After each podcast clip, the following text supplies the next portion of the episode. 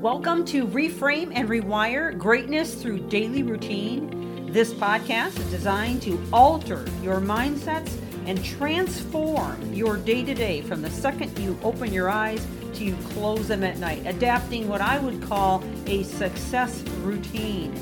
This series is liable to change your life.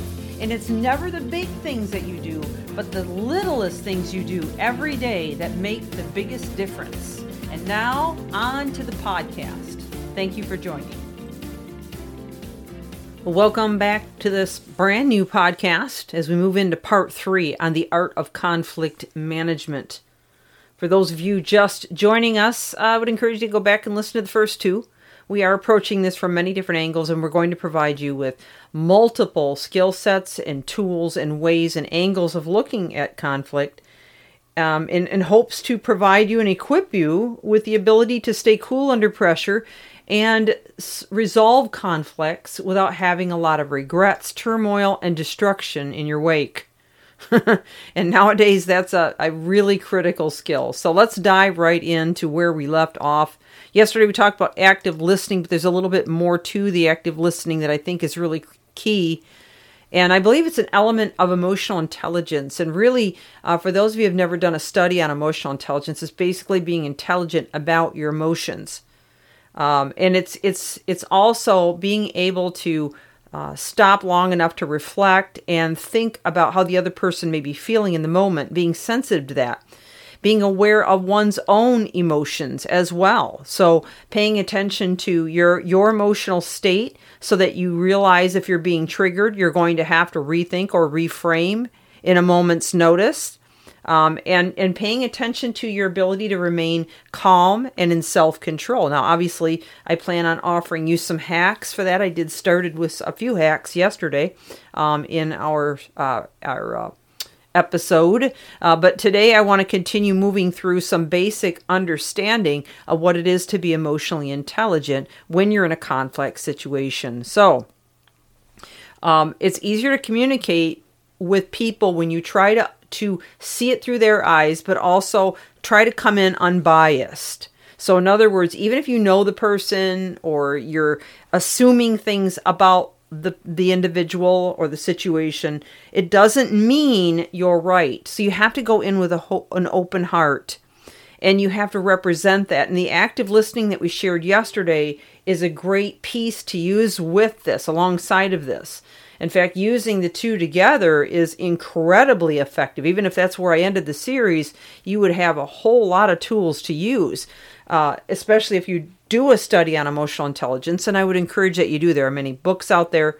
Um, I know Travis Bradberry's written a book, Dan Goleman has written a book, and there's a lot of other materials on it. I know I have put out a couple of of uh, uh, uh, series on emotional intelligence years ago when I started out the the podcast. Uh, so you could go back and look at my material. You can look up somebody else's. I know if you even type in emotional intelligence on a, a search engine or maybe on YouTube, you can pick up a lot of videos on it and learn an awful lot about how to manage yourself well.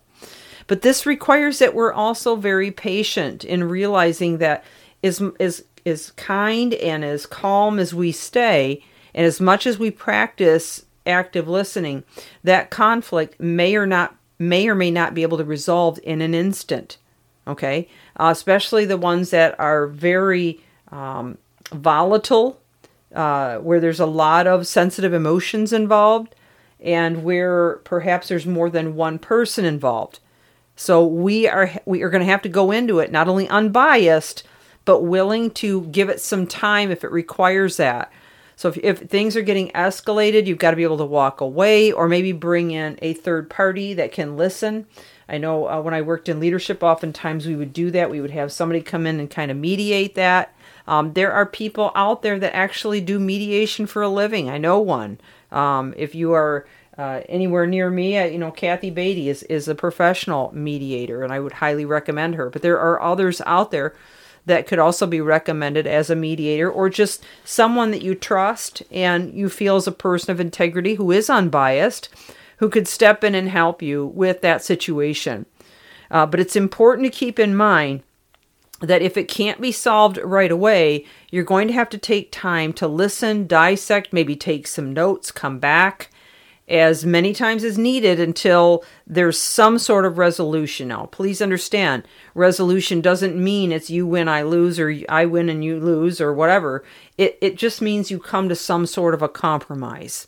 And that can only come through what we've mentioned so far the emotional intelligence, the active listening, the potential mediation, and the willingness to be patient and unbiased. Okay, so we're kind of building on this whole topic and there's a lot involved and you know maybe you feel overwhelmed but please don't because i'm going to give you uh, not only this this basic common sense advice and i want you to start taking notes. I always recommend that you take some notes and go back and listen if you need to but i'm also going to give you some specific hacks and steps that you can take to move in this direction. Now there's one other thing i need to say before i close out today because i have a lot more to offer you yet all right? Um, and that is that when it comes to learning how to communicate under pressure to deal with conflict situations, you're going to slip and fall. It's, it's going to happen. This is something that has to be practiced and learned. And it takes a very intentional effort to do it. Okay? Um, so so don't be too impatient with yourself either as you learn how to do this. Obviously, you want to make every effort to succeed, but if you don't solve it in one day or two days or even a week, don't get discouraged. Just keep trying. Keep reading the right books, listening to the right resources, you know, going back and retrying some of these things or doing some exploring in emotional intelligence, like I had mentioned. But don't give up because you literally have what you're trying to do is you're trying to evolve the old mindsets, which are neural networks that have wired in for perhaps even years, even decades of your life because no one ever really necessarily taught you how to manage conflict. And, and if you remember at the very first series, I had mentioned that a lot of us don't learn how to manage conflict in our youth. Uh, it's not classes that are taught. So you're going to have to also be patient with yourself as you learn this. Don't beat yourself up so much. Just learn to get back up and say, okay, what can I do different the next time? And maybe even do some journaling on this. This is going to be a journey and a process.